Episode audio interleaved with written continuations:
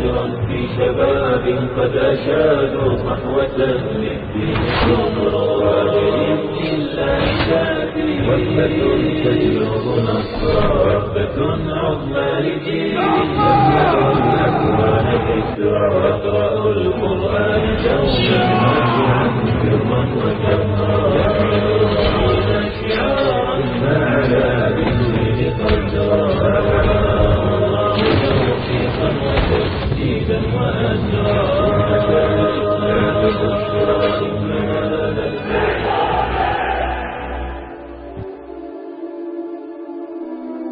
Episode 11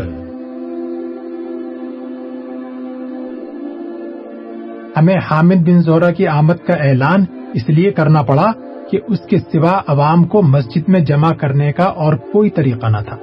ورنہ ہمیں ان خطرات کا پورا پورا احساس ہے جو انہیں قوم کے دشمنوں کی طرف سے پیش آ سکتے ہیں۔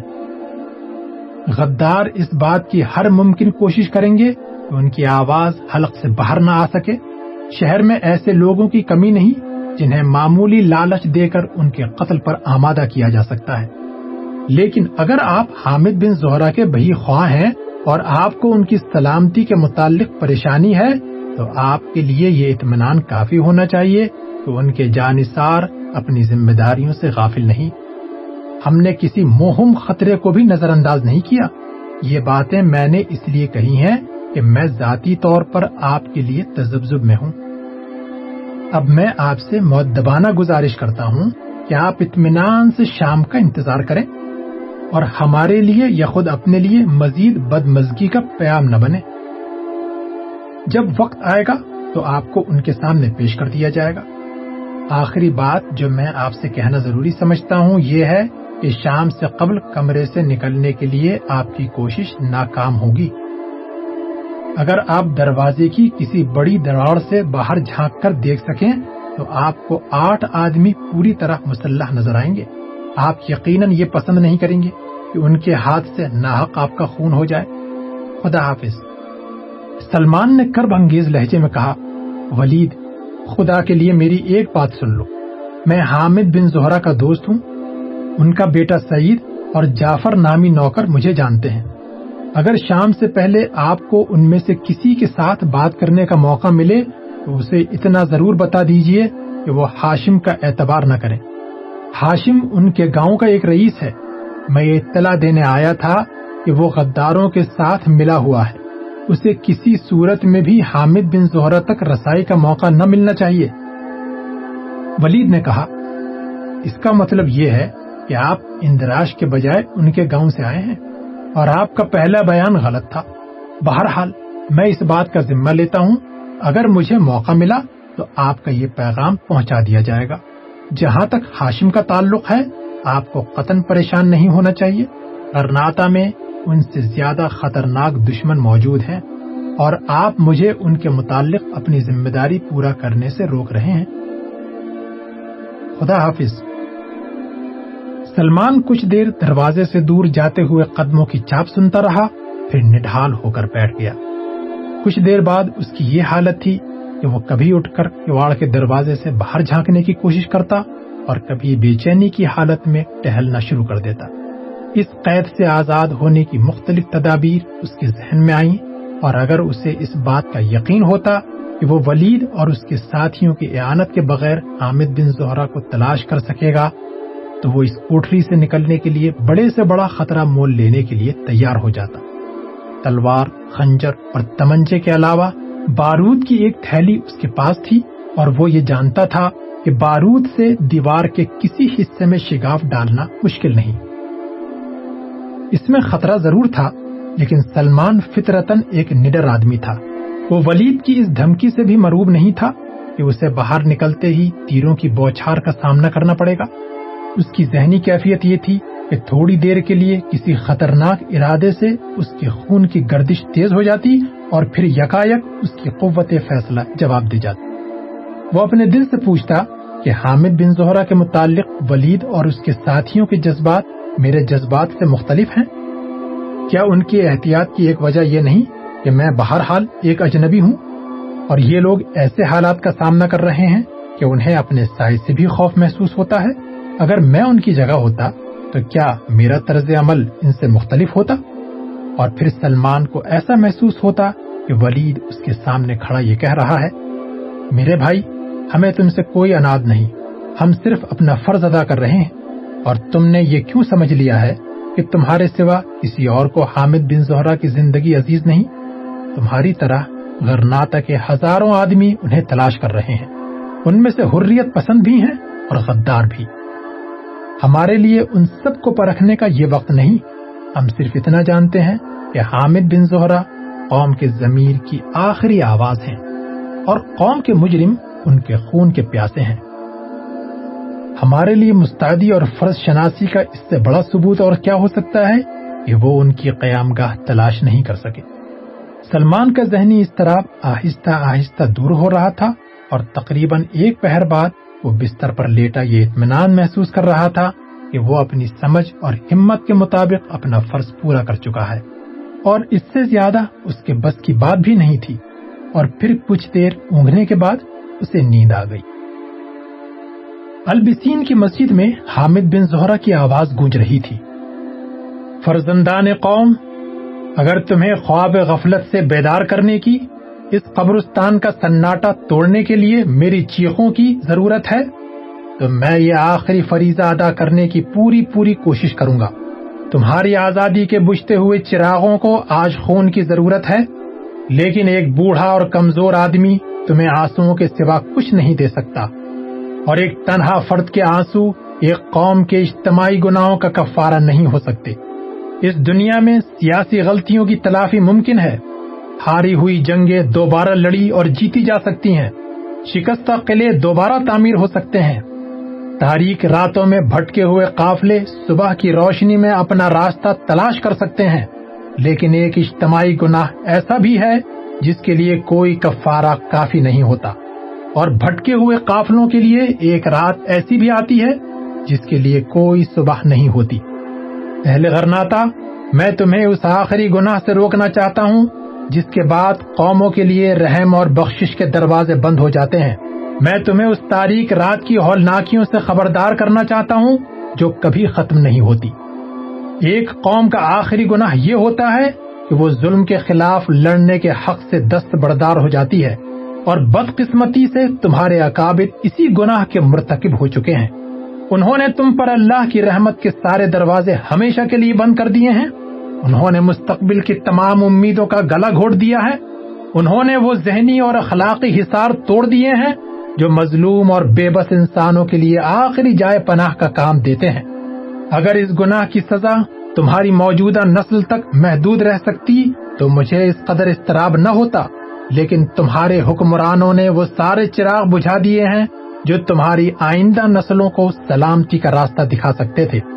یاد رکھو، جب وہ غرناتا کا مستقبل تمہاری آزادی اور بقا کے دشمنوں کو سونپ دیں گے، تو تمہارے عالم و مصائب کی نہ ختم ہونے والی رات شروع ہو جائے گی اور میری روح اس رات کے اندھیروں کے تصور سے کانپ اٹھتی ہے۔ دوستوں، مجھے اس معاہدے پر تبصرہ کرنے کی ضرورت نہیں، جسے تم مستقبل کے امن اور خوشحالی کی ضمانت سمجھتے ہو۔ یہ فرید کے چہرے کا حسین نقاب ہے، جس کے خون آشام ہاتھ تمہاری شاہرت تک پہنچ چکے ہیں۔ اگر تم یہ سمجھتے ہو کہ تم بھیڑیں بن کر بھیڑیوں کی ہمسائیگی اور سرپرستی میں زندہ رہ سکتے ہو، تو مجھے تم سے ہم کلام ہونے کی ضرورت نہیں۔ لیکن اگر انسانیت کی ماضی سے کوئی سبق سیکھ سکو، تو میں بار بار یہ کہوں گا کہ تم اس جہنم کے دروازے پر دستک دے رہے ہو، جو گمراہی اور ذلت کے راستے کی آخری منزل ہے۔ مجھے صرف اس بات کا اندیشہ نہیں کہ تم اس جہنم کی آگ میں بھسم ہو جاؤ گے، بلکہ میں یہ دیکھ رہا ہوں کہ تمہاری آئندہ نسلیں بھی برسوں اور شاید صدیوں تک اس جہنم کا ایندھن بنتی رہیں گی۔ تم صرف زندہ رہنے کے لیے دشمن کی غلامی اختیار کرنے پر آمادہ ہو، لیکن تمہارے بیٹے اور پوتے غلامی کی زنجیروں کو اپنے ہاتھوں کا زیور سمجھنے کے بعد بھی اپنے آقاؤں سے زندہ رہنے کا حق نہیں منوا سکیں گے۔ مجھے صرف یہ اندیشہ نہیں کہ تمہیں ایک بدترین غلامی اختیار کرنے پر مجبور کیا جائے گا۔ بلکہ میں یہ دیکھ رہا ہوں کہ تمہیں اپنی روح اور بدن کی ساری آزادیوں سے دست بردار ہونے کے بعد بھی زندہ رہنے کا حقدار نہیں سمجھا جائے گا۔ تم قسطلہ اور اراغون کی سپاہیوں کی بربریت دیکھ چکے ہو، لیکن ابھی تم نے کلیسا کے پادریوں کی صفاقی نہیں دیکھی۔ تم نے محکمہ احتساب کے وہ اذیت خانے نہیں دیکھے، جہاں آئینی شکنجوں میں جکڑے ہوئے انسان ناکردہ گناہوں کا اعتراف کرنے پر مجبور ہو جاتے ہیں۔ تم نے آگ کی چٹانیں اور بھسم ہو جانے والوں کی چیخیں نہیں سنی، لیکن میں یہ سب کچھ دیکھ رہا ہوں۔ مجمع میں سے کسی نے جوش میں آ کر نعرہ بلند کیا، ابو عبداللہ غدار ہے، ابو قاسم دشمن کا جاسوس ہے، اور مسجد کے مختلف گوشوں سے اس کے خلاف آوازیں بلند ہونے لگی، اور چند ثانیے وقفے کے بعد حامد بن زہرا کی آواز پھر بلند ہوئی۔ میرے عزیزوں تمہارے نعرے انہیں راہ راست پر نہیں لا سکتے۔ وہ امن کی تلاش میں قبرستان کے دروازے پر دستک دے رہے ہیں۔ ان کی جنگ اپنے اقتدار کے لیے تھی۔ اب ابو عبداللہ اپنے دل کو یہ فریب دے رہا ہے کہ اسے اپنی غداری کی قیمت مل جائے گی۔ اس کے وزیر اور امال بھی اس خود فریبی میں مبتلا ہو سکتے ہیں کہ آقاؤں کی تبدیلی ان کے مستقبل پر اثر انداز نہیں ہوگی۔ اور وہ ابو عبداللہ کے بعد فریڈینڈ کے خادم بن کر اپنی جان و مال کا تحفظ کر سکیں گے اور شاید مفتیان دین بھی جنہوں نے دین کے احکام کو اپنی بدنیت اور نااہل حکمرانوں کی خواہشات کے سانچوں میں ڈھالنا اپنا شیوا بنا لیا ہے، یہی سوچتے ہوں گے کہ زمانے کے نئے حالات احکام ربانی کی نئی تعبیروں کے متقاضی ہیں اور اب وہ ابو عبداللہ کے بجائے فریڈی نینڈ کی قبا کو بوسے دے کر اپنے حالات کو سازگار بنا سکیں گے۔ لیکن تمہاری جنگ اپنی بقا کی جنگ ہے۔ یہ وہ انسانی ذمہ داری ہے جس سے فرار کا راستہ مکمل ہلاکت پر ختم ہوتا ہے۔ اگر تم انسانیت کے بلند مقاصد سے منہ پھیر لو، اگر تم اسلام سے منحرف ہو جاؤ، تو صرف حیوانوں کی طرح زندہ رہنے کے لیے بھی تمہیں ان درندوں کا مقابلہ کرنا پڑے گا جو تمہارا خون پینے تمہارا گوشت نوچنے اور تمہاری ہڈیاں چبانے سے پہلے یہ اطمینان چاہتے ہیں کہ تم مکمل طور پر ان کے نرغے میں آ چکے ہو۔ اور تمہارے اندر اپنی قوت مدافعت کے لیے وہ حیوانی شعور بھی باقی نہیں رہا جو کمزور بکریوں کو بھی سینگ مارنے پر مجبور کر دیتا ہے۔ غرناتا اسلامیان اندلس کا آخری حصار ہے۔ یہ ان مجبور، مقہور انسانوں کے لیے بھی آخری حصار ہے جو کرتبہ اندلس، اشبیلیا، تلیتلا اور شمال کے دوسرے علاقوں میں صرف اس امید پر زندہ ہیں کہ یہاں سے کوئی مرد مجاہد نمودار ہوگا اور اس کے عزم و یقین کی روشنی سے غلامی کے اندھیرے چھٹ جائیں گے۔ لیکن جب دشمن تمہارے اس آخری حصار پر بھی قبضہ کر لے گا، تو اندلس کے طول و عرض میں ان لاکھوں انسانوں کے لیے کوئی جائے پناہ نہیں ہوگی۔ تم اس بات سے خوش ہوں گے کہ معاہدے کی شرائط بہت نرم ہے اور آزادی کا سودا کرنے کے بعد تم اپنے عالی شان مکانات، اپنی دولت، اپنے باغات اور اپنے کھیت بچا سکو گے۔ یاد رکھو، جب دشمن کو یہ اطمینان ہو جائے گا کہ تمہاری طاقت اور توانائی کے تمام سوتے خشک ہو چکے ہیں، تمہاری امیدوں کے سارے چراغ بجھ چکے ہیں اور تمہاری روح کسی ظلم کے خلاف بغاوت نہیں کر سکتی، تو اس افریت کو اپنا خون خوار چہرہ مکر و ریا کے لبادوں میں چھپانے کی ضرورت باقی نہیں رہے گی۔ پھر تم وحشت اور بربریت کا وہ سیلاب دیکھو گے جو روئے زمین کی کسی قوم نے آج تک نہیں دیکھا۔ اس معاہدے کے خوبصورت الفاظ کے معنی بدل جائیں گے۔ اس وقت تم یہ محسوس کرو گے کہ ظلم و وحشت کی آگ کے انگاروں کو امن کے پھول سمجھ کر تم نے اپنی جھولیاں بھر لی تھی۔ مجھے صرف یہی خدشہ نہیں کہ تمہارے درس گاہیں بند کر دی جائیں گی۔ تمہارے کتب خانے جلا دیے جائیں گے اور تمہاری مساجد گرجوں میں تبدیل ہو جائیں گی، بلکہ میں تو یہ دیکھ رہا ہوں کہ تمہیں ہلاکت اور تباہی کے راستے کی ہر نئی منزل پچھلی منازل سے بہت زیادہ تاریخ نظر آئے گی۔ پھر مستقبل کے مورخ تمہارے اجڑے ہوئے شہروں کے کھنڈرات دیکھ کر یہ کہا کریں گے، یہ ویرانے اس بد نصیب قوم کی یادگار ہیں جس نے آسمان کی بلندیوں سے ہم کنار ہونے کے بعد ذلت اور پستی کا راستہ اختیار کیا تھا۔ یہ اس قافلے کی آخری منزل ہے جس کے رہنماؤں نے اپنی آنکھوں پر پٹیاں باندھ لی تھی۔ یہ اس قوم کا قبرستان ہے جس نے اپنے ہاتھوں سے اپنا گلا گھونٹا تھا۔ میرے عزیزوں، مجھ سے یہ سوال بار بار پوچھا گیا ہے کہ میں سمندر پار کے بھائیوں کی طرف سے کیا پیغام لایا ہوں؟ میرا جواب یہ ہے کہ اہل غرناتا عزت کا راستہ اختیار کرنا چاہتے ہیں اور اللہ کی رحمت سے مایوس نہیں ہو گئے تو انہیں یہ اطمینان دلا سکتا ہوں کہ دنیا اسلام کی ہمدردیاں ان کے ساتھ ہوں گی۔ اگر تم نے اپنے دین کے حصار میں پناہ لے کر دنیا پر ثابت کر دیا کہ اندلس میں کفر و اسلام کا آخری مورکہ شروع ہو چکا ہے اور تم فتح یا شہادت کے سوا کوئی اور راستہ اختیار نہیں کرو گے، تو تم بے یار و مددگار نہیں رہو گے۔ اہل بربر، تمہاری اعانت اپنا فرض سمجھیں گے۔ صرف اہل بربر ہی نہیں، ترکوں کی وہ عظیم سلطنت بھی تمہاری پشت پر ہوگی، جس کے پرچم کا سایہ دجلہ و فراد سے لے کر ٹیونب کی وادیوں تک پہنچ چکا ہے۔ اگر تم نے اپنی قربانیوں اور اپنی ناقابل شکست عزائم کی بدولت گرناتا کی جنگ آزادی کو کفر و اسلام کا مورکہ ثابت کر دیا، تو بحر روم میں ترکوں کے جنگی بیڑوں کو اندلس کے ساحل تک پہنچنے میں دیر نہیں لگے گی۔ لیکن اگر تم مایوسی اور بدلی کا شکار ہو گئے، یا تم نے یہ سمجھ لیا کہ دوسروں کے سہارے ہی تمہاری اندرونی توانائی کا نیم البدل ہو سکتے ہیں، تو کوئی بھی تمہاری مدد کے لیے نہیں آئے گا۔ تم باہر کے مسلمانوں کو غرناتا کا راستہ دکھانا چاہتے ہو، تو پہلے اپنے خون سے آزادی کے چراغ روشن کرو۔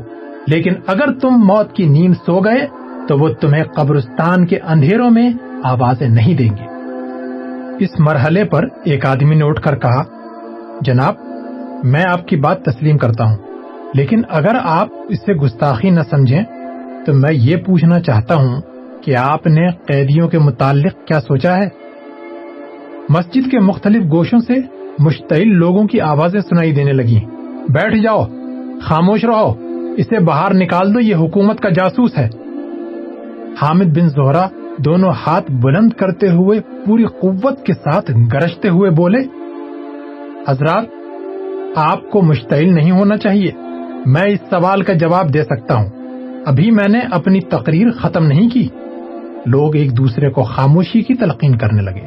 حامد بن زہرا نے تھوڑی دیر توقف کیا اور پھر سوال پوچھنے والے سے مخاطب ہوئے، میرے بھائی، یہ سوال یقیناً بہت اہم ہے۔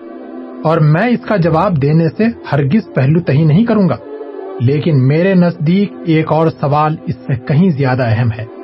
اور وہ یہ کہ جن لوگوں نے دشمن کی خوشنودی حاصل کرنے کے لیے انہیں قیدی بنا کر سینٹافے بھیج دیا تھا، انہوں نے قوم کے متعلق کیا سوچا تھا؟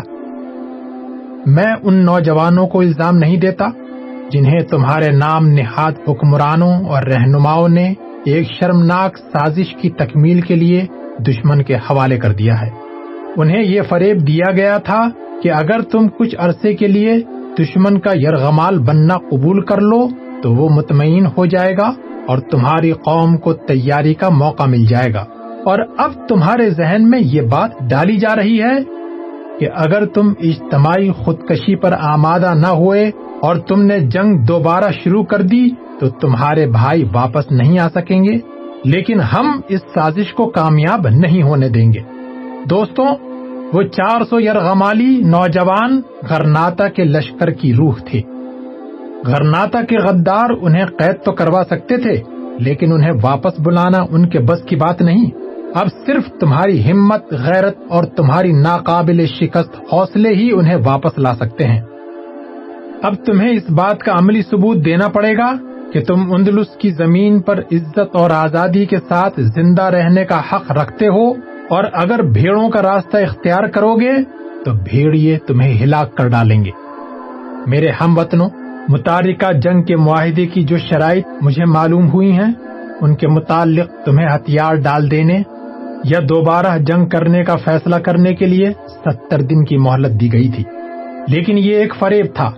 جن غداروں نے اپنا مستقبل فریڈینڈ کے ساتھ وابستہ کر لیا تھا، وہ اسے یہ اطمینان دلا چکے تھے کہ وہ ستر دن کی مہلت ختم ہونے سے پہلے ہی ایسے حالات پیدا کر دیں گے کہ تمہارے دلوں میں لڑنے کا حوصلہ باقی ہی نہیں رہے گا۔ مجھے معلوم ہوا ہے کہ اس وقت قوم کے غدار الحمرہ میں جمع ہیں۔ ان سے یہ بعید نہیں کہ وہ اچانک دشمن کے لیے شہر کے دروازے کھول دیں۔ اور تمہیں یہ معلوم ہو کہ تم غلام بنا دیے گئے ہو۔ اس لیے تمہیں ایک لمحے کے لیے بھی ان کی سازشوں سے غافل نہیں رہنا چاہیے۔ میں آج ہی غرناتا پہنچا ہوں۔ آئندہ اقدامات کا فیصلہ کرنے کے لیے مجھے ان لوگوں کے مشورے کی اشد ضرورت ہے جو جنگی معاملات کو مجھ سے بہتر سمجھتے ہیں۔ آپ کو حال اور مستقبل کے خطرات سے آگاہ کرنا میری پہلی ذمہ داری تھی اور آپ گواہ ہیں کہ میں اپنی ہمت اور استعداد کے مطابق یہ ذمہ داری پوری کر چکا ہوں۔ تقریر کے اختتام پر حامد بن زہرا نے ہاتھ اٹھا کر دعا مانگی، پھر البسین کے خطیب نے اٹھ کر کہا، حضرات، اس وقت شہر کے اکابر کسی جگہ جمع ہو کر آپ کے جلیل القدر رہنما کا انتظار کر رہے ہیں، اس لیے حامد بن زہرا آپ سے رخصت چاہتے ہیں۔ میں آپ سے درخواست کرتا ہوں کہ آپ ان کے پیچھے بھاگنے کی کوشش نہ کریں۔ صرف چند رفقا ان کے ساتھ جائیں گے۔ مسجد کے باہر بھی ان کی حفاظت کے لیے مسلح رضاکار موجود ہیں۔ اب عشاء کی نماز کا وقت ہو چکا ہے، اس لیے آپ اطمینان سے اپنی اپنی جگہ بیٹھے رہیں۔ تھوڑی دیر بعد عامد بن زہرا مسجد سے باہر نکل کر ایک بگھی پر سوار ہو رہا تھا۔ سلمان نیند سے بیدار ہوا تو کمرے میں اندھیرا چھایا ہوا تھا۔ وہ جلدی سے اٹھ کر دروازے کی طرف بڑھا اور کواڑ کی دراڑ سے باہر جھانکنے لگا، لیکن سہن میں بھی تاریکی چھائی ہوئی تھی۔ ایک طرف آدمیوں کی آوازیں سنائی دی لیکن سلمان ان کی گفتگو نہ سن سکا۔ تھوڑی دیر بعد وہ کسی بات پر کہا لگا رہے تھے اور سلمان کا رہا سہا استراب دور ہو گیا تھا۔ وہ اطمینان سے دیوار کے ساتھ ٹیک لگا کر بیٹھ گیا۔ دن بھر کے واقعات پر غور کرتے ہوئے اس کے ذہن میں اب اس قسم کے خیالات آ رہے تھے۔ کیا یہ ممکن ہے کہ جس آدمی کو آتکا نے دیکھا تھا، وہ اس کے باپ کا ہم شکل قاتل ہو؟ اور آتکا نے کسی فرضی خطرے سے مسترب ہو کر مجھے پریشان کیا ہو؟ اگر میں حامد بن زہرا تک رسائی حاصل کر لیتا، تو بھی یہ کیسے ممکن تھا کہ میں صرف ایک لڑکی کا پیغام پہنچا کر اسے ایک ایسے فرض کی ادائیگی سے روک لیتا؟ جس کے لیے وہ ہر خطرہ مول لینے کے لیے تیار تھا۔ ولید درست کہتا تھا۔ غرناتا میں حامد بن زہرا کے حامیوں اور جا نثاروں کی نگاہوں سے غداران قوم کی کوئی بات پوشیدہ نہ تھی۔ اور ان کے انتظامات اس قدر مکمل تھے کہ اگر میں آتکا کا پیغام پہنچانے میں کامیاب ہو جاتا تو وہ بھی کسی مزید احتیاط کی ضرورت محسوس نہ کرتے۔ میں اس سے زیادہ اور کر بھی کیا سکتا تھا؟ شاید اس میں کوئی بہتری ہو کہ انہوں نے مجھے ایک مشتبہ آدمی سمجھ کر یہاں بند کر دیا ہے۔ پھر وہ تصور میں آتکا سے کہہ رہا تھا، نادان لڑکی، تم نے بلا وجہ مجھے پریشان کیا۔ تم نے یہ کیسے سمجھ لیا تھا کہ وہ حق پرست جو غرناتا کے تمام غداروں کو للکارنے اور فریڈینڈ کے خلاف اعلان جہاد کرنے کا حوصلہ رکھتا ہے، تمہارے چچا کی کسی سازش سے خوفزدہ ہو کر اپنا راستہ تبدیل کر لے گا؟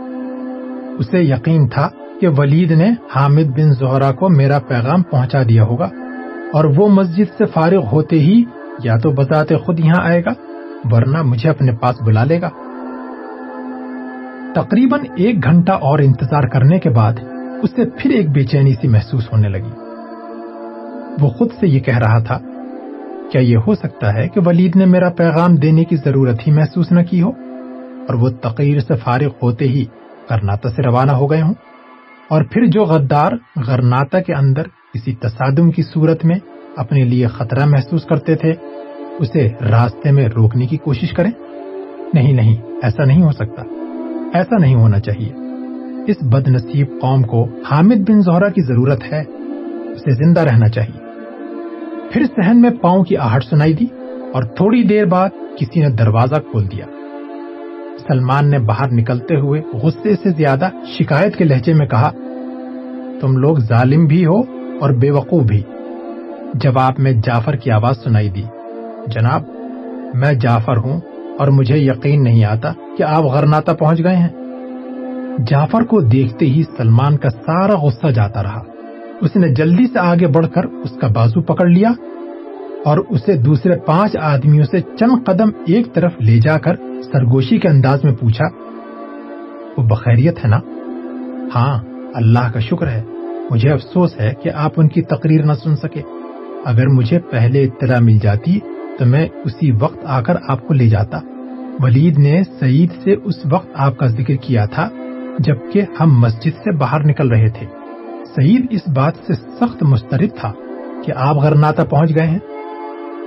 اگر اس کا اپنے والد کے ساتھ رہنا ضروری نہ ہوتا تو وہ فوراً آپ کے پاس آتا۔ اب اس نے مجھے تاکید کی ہے کہ آپ کو ولید کے ہاں پہنچا دوں اور صبح ہوتے ہی آپ کے ساتھ گاؤں پہنچ جاؤں۔ اور ولید نے یہ درخواست بھی کی ہے کہ میں اس کی طرف سے معافی مانگوں۔ وہ کہاں ہے؟ وہ بھی اس کے ساتھ ہی بگھی پر سوار ہو گیا تھا۔ وہ کہاں گئے ہیں؟ وہ کسی دوست کے گھر گئے ہیں، لیکن اس وقت آپ کی ان سے ملاقات نہیں ہو سکے گی۔ وہاں غرناتا کے سرکردہ آدمیوں کا اجلاس ہو رہا ہے اور وہ کافی دیر مصروف رہیں گے۔ سعید کہتا تھا کہ ابا جان کو پریشان کرنا مناسب نہیں۔ وہ فارغ ہوتے ہی آپ کے پاس آئے گا۔ اب چلیے، آپ کو ولید کے گھر پہنچانے کے بعد مجھے واپس جانا ہے۔ آپ کا گھوڑا کہاں ہے؟ سلمان نے کہا، میں اپنا گھوڑا جنوبی دروازے سے کچھ دور ایک سرائے میں چھوڑایا ہوں۔ سرائے کے مالک کا نام عبد المنان ہے۔ وہ میرا انتظار کر رہا ہوگا۔ جعفر نے کہا، میں عبد المنان کو جانتا ہوں، وہ ایک مخلص آدمی ہے۔ اگر آپ سرائے میں پہنچتے ہی بتا دیتے کہ آپ حامد بن زہرا کے دوست ہیں، تو آپ کو اس قدر پریشانی کا سامنا نہ کرنا پڑتا۔ وہ آپ کو یہ اطمینان دلا سکتا تھا کہ انہیں غرناتا میں کوئی خطرہ نہیں۔ اب چلیے، میں آپ کو ولید کے ہاں پہنچانے کے بعد کسی کو سرائے سے آپ کا گھوڑا لانے کے لیے کہہ دوں گا۔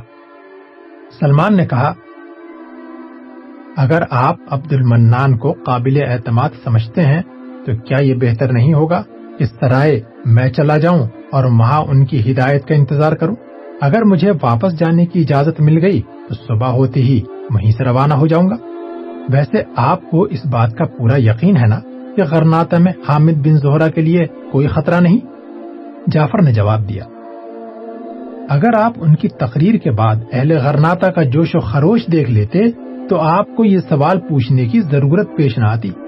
اب شہر کی یہ حالت ہے کہ اگر وہ تنہا کسی سڑک پر نکل آئیں وہ بھی وطن کے غدار ان پر حملہ کرنے کی جرت نہیں کریں گے۔ لیکن میرا خیال ہے کہ وہ زیادہ دیر غرناتا نہیں رہیں گے۔ لیکن آپ نے مجھے یہ نہیں بتایا کہ آپ ان کی ہدایات کے خلاف غرناتا کیوں آ گئے۔ اور ہاشم کے متعلق آپ کو کیسے معلوم ہوا کہ وہ کوئی خطرناک کھیل کھیل رہا ہے؟ سلمان نے مختصراً اپنی سرگزشت بیان کر دی۔ جعفر نے کچھ سوچ کر کہا، لیکن یہاں پہنچنے کے بعد ہم نے ہاشم کو نہیں دیکھا۔ اگر وہ غرناتا آتا تو حامد بن زہرا کو ضرور تلاش کرتا۔ پھر یہ بات بھی میری سمجھ میں نہیں آئی کہ جب انہوں نے غرناتا جانے کا ارادہ ظاہر کیا تھا تو وہ بار بار کہتا تھا کہ آپ فی الحال غرناتا جانے کا ارادہ ملتوی کر دیں۔ اگر وہ غداروں کے ساتھ شامل ہو چکا ہوتا تو ان کی سلامتی کے متعلق اس قدر فکر مند کیوں ہوتا؟ میرا خیال ہے کہ یہ ساری باتیں آتکا کے وہم کا نتیجہ ہیں۔ اور اگر اس کے خدشات درست ثابت ہوں، تو بھی ہمیں اس قدر پریشان ہونے کی ضرورت نہیں۔ آج قوم کا ہر غدار حامد بن زہرا کے خون کا پیاسا ہے۔ اور اگر ہاشم ان میں شامل ہو چکا ہو، تو اس سے کوئی فرق نہیں پڑتا۔ وہ غرناتا میں اپنا فرض ادا کر چکے ہیں۔ جب وہ جنوب کا رخ کریں گے تو قبائل ان کے ساتھ ہوں گے۔ سلمان نے کہا، مجھے معلوم ہے کہ وہ کسی ذاتی خطرے سے پریشان نہیں ہو سکتے۔ تاہم، میں نے آتکا سے وعدہ کیا تھا کہ میں اس کا پیغام پہنچا دوں گا۔ اب تمہیں ان سے بات کرنے کا موقع اگر نہ ملے تو کم از کم سعید کو یہ واقعات ضرور بتا دینا۔ جعفر نے جواب دیا، آپ اطمینان رکھیں، میری طرف سے کوئی کوتا ہی نہیں ہوگی۔ سعید بار بار یہ تاکید کرتا تھا کہ یہاں کسی کو یہ معلوم نہیں ہونا چاہیے کہ آپ کون ہیں۔ گرناتا میں آپ کو حامد بن زہرا سے دور رکھنے کی بڑی وجہ یہی ہے۔ کہیں آپ یہ نہ سمجھیں کہ اس وقت وہ جن لوگوں سے ملاقات کر رہے ہیں، انہیں آپ سے زیادہ اہمیت دی جا رہی ہے۔ ولید بھی اپنے طرز عمل پر سخت نادم تھا اور آپ سے معافی مانگتا تھا۔ سلمان نے کہا، ولید نے اپنا فرض ادا کر دیا ہے۔ اور مجھے اس سے کوئی گلا نہیں۔ لیکن میں تم سے ایک وعدہ لینا چاہتا ہوں۔ فرمائیے۔ سلمان نے کہا، اگر حامد بن زہرا اچانک خرناتا سے باہر جانے کا ارادہ کریں، تو تم مجھے اطلاع ضرور کرو گے۔ میں یہ چاہتا ہوں کہ جب تک وہ اپنے گھر یا کسی اور محفوظ جگہ پہنچ جائیں، میں ان کے ساتھ رہوں۔ جعفر نے کہا، میں یہ وعدہ کرتا ہوں۔ سلمان نے کہا میں تمہارا انتظار کروں گا۔ تھوڑی دیر بعد سلمان دو نوجوانوں کی رفاقت میں سرائے کا رخ کر رہا تھا۔ تنگ گلی سے نکل کر ایک کشادہ سڑک پر اسے جگہ جگہ ان لوگوں کی ٹولیاں دکھائی دیں جو عبداللہ اور ابو القاسم کے خلاف نعرے لگا رہے تھے۔ اپنے ساتھیوں سے استفسار پر اسے معلوم ہوا کہ شہر غداروں کے خلاف مظاہرہ کرنے کے لیے الحمرہ کے دروازے کے سامنے جمع ہو رہا ہے۔ سرائے کے قریب کشادہ چوک میں پہنچ کر اسے ایک بڑا جلوس دکھائی دیا۔ اس نے اپنے ساتھیوں سے اجازت لیتے ہوئے کہا، اب آپ تکلیف نہ کریں، مجھے اس سے آگے راستہ معلوم ہے۔ چند منٹ بعد وہ سرائے کی ڈیوڑی میں داخل ہوا تو عثمان وہاں کھڑا تھا۔ اس نے اس کا خیر مقدم کرتے ہوئے کہا، جناب، میں آپ کا انتظار کر رہا تھا۔ سرائے کا مالک بھی آپ کے متعلق بہت پریشان ہے۔ وہ مجھے حکم دے گئے ہیں کہ آپ کی واپسی تک دروازے پر کھڑا رہوں۔ وہ کہاں گئے ہیں؟ وہ حامد بن زہرا کی تقریر سننے کے لیے البسین گئے تھے اور اب شاید کسی جلوس میں شامل ہو کر الحمرہ پہنچ گئے ہوں۔ لیکن وہ زیادہ دیر وہاں نہیں ٹھہریں گے۔ اگر مجھے معلوم ہوتا کہ آپ اتنی دیر سے آئیں گے، تو میں بھی البسین ضرور جاتا۔ آپ تقریر سن کر آ رہے ہیں نا؟ نہیں، مجھے افسوس ہے کہ میں ان کی تقریر نہیں سن سکا۔ آئیے، آپ رات یہیں رہیں گے نا؟ سلمان نے اس کے ساتھ چلتے ہوئے کہا، ہو سکتا ہے کہ مجھے یہاں رات گزارنی پڑے، لیکن ابھی میں نے فیصلہ نہیں کیا۔ مجھے ایک اور ساتھی کا انتظار ہے۔ جب وہ آ جائے گا، تو میں اس کے مشورے پر عمل کروں گا۔ وہ ڈیوڑی عبور کرنے کے بعد سہن میں داخل ہوئے اور عثمان نے ایک نوکر کو آواز دے کر کہا، تم مہمان کے ہاتھ دھلا کر انہیں اوپر لے جاؤ، میں ان کے لیے کھانا لاتا ہوں۔ سلمان نے کہا کھانے کی ضرورت نہیں، صرف وضو کے لیے پانی لے آؤ۔ عثمان نے کہا، جناب، سرائے کا مالک آپ کے لیے اپنے گھر میں کھانا تیار کرنے کا حکم دے گئے تھے۔ آپ تھوڑا بہت ضرور کھا لیں، ورنہ ان کی دل شکنی ہوگی اور گھر والوں کو بھی اس بات کا افسوس ہوگا۔ آپ وضو کر کے نماز پڑھ لیں، اس کے بعد کھانا لے آؤں گا۔ آئیے، میں آپ کو غسل خانہ دکھا دوں۔ سلمان اس کے ساتھ چل دیا۔ بالائی منزل کا وہ کمرہ جس میں سلمان کو ٹھہرایا گیا تھا ڈیوڑی کے عین اوپر تھا اور اس کا ایک دریچہ باہر کی سڑک کی طرف کھلتا تھا۔ عثمان اس کے لیے ایک خوبصورت قالین بچھا کر باہر نکل گیا۔ سلمان نماز کے لیے کھڑا ہوا تو اسے کچھ دیر سڑک کی طرف تھوڑے تھوڑے وقفے کے بعد گھوڑوں کی ٹاپ سنائی دیتی رہی۔ پھر تھوڑی دیر بعد جب وہ نماز سے فارغ ہوا تو سڑک کی جانب سے چند آدمیوں کی آوازیں سنائی دی۔ اس نے اٹھ کر دریچہ کھول دیا اور نیچے جھانکنے لگا۔ چند آدمی سڑک کے پار کھڑے آپس میں باتیں کر رہے تھے۔ ایک آدمی کہہ رہا تھا، بھائی، وہ غدار تھے اور مجھے یقین ہے کہ وہ شہر چھوڑ کر بھاگ رہے ہیں۔ دیکھو، وہ سیدھے دروازے کا رخ کر رہے ہیں۔ دوسرے آدمی نے کہا، بھائی، غدار اب کئی دن اپنے گھروں سے باہر نکلنے کی ضرورت نہیں کریں گے۔ ممکن ہے کہ وہ حامد بن زہرا کے ساتھی ہوں۔ اور انہیں کسی مہم پر بھیجا گیا ہو؟ تیسرا بولا، حامد بن زہرا کے ساتھی اتنے بزدل نہیں ہو سکتے کہ وہ غرناتا کی سڑکوں پر بھی اپنے چہروں پر نقاب ڈالنے کی کوشش کریں۔ اور پھر یہ کیسے ہو سکتا ہے کہ دروازے کے محافظ ان کے لیے رات کے وقت دروازے کھول دیں؟ چوتھے نے کہا، آج حامد بن زہرا کے کسی ادنا غلام کے لیے بھی شہر کا دروازہ بند نہیں ہو سکتا۔ پہرے داروں کو یہ معلوم ہے کہ اب حالات بدل چکے ہیں۔ اگر وہ غدار ہوتے تو انہیں اس دروازے سے باہر جانے کے بجائے سینٹافے کا رخ کرنا چاہیے تھا، کیونکہ انہیں صرف فریڈینٹ ہی پناہ دے سکتا ہے۔ پھر ایک اور آواز سنائی دی۔ بھائی، اب تم فضول وقت ضائع کر رہے ہو۔ چلو الحمرہ چلیں۔ چلو۔ سلمان دریچہ بند کر کے کرسی پر بیٹھ گیا۔ عثمان دستک دے کر کمرے میں داخل ہوا۔ تو اس نے کھانے کا تشت اس کے سامنے چھوٹی سی میز پر رکھ دیا۔ سلمان نے پوچھا، عثمان، تم نے سڑک پر چند سوار دیکھے تھے؟ ہاں میں نے سرائے سے نکلتے ہی تین ٹولیاں دیکھی تھی ان کی مجموعی تعداد بیس کے لگ بھگ تھی۔ وہ سب اپنے چہروں پر نقاب ڈالے ہوئے تھے۔ اگر رات نہ ہوتی تو میں ان میں سے کسی نہ کسی کے گھوڑے کو ضرور پہچان لیتا۔ میں نے آپ کی آمد سے کچھ دیر پہلے بھی آٹھ دس سواروں کو شہر کے دروازے کی طرف جاتے دیکھا تھا۔ سلمان نے کہا، کیا یہ ممکن ہے کہ وہ کسی مہم پر گئے ہوں اور پہرے داروں نے ان کے لیے شہر کا دروازہ کھول دیا ہو؟ عثمان نے جواب دیا، یہ بات مجھ کو بھی کچھ عجیب سی لگتی ہے۔ رات کے وقت صرف ان لوگوں کے لیے دروازہ کھولا جاتا ہے جن کے پاس یا تو پولیس کا اجازت نامہ ہو یا پہرے داروں کے کسی افسر کے ساتھ ان کے ذاتی مراسم ہو لیکن آج تو دن کے وقت بھی انہوں نے دروازہ بند کر دیا تھا۔ اگر راستے میں ہماری ملاقات نہ ہوتی اور آپ سرائے کے مالک کو میرے متعلق اطلاع نہ دیتے، تو شاید مجھے اب تک وہیں رکنا پڑتا۔ سلمان نے کہا، تو اس کا مطلب ہے کہ اگر مجھے اچانک شہر سے باہر جانے کی ضرورت پیش آئے، تو عبد المنان میری مدد کر سکتا ہے؟ ہاں پہرے داروں کا سالار انہیں جانتا ہے۔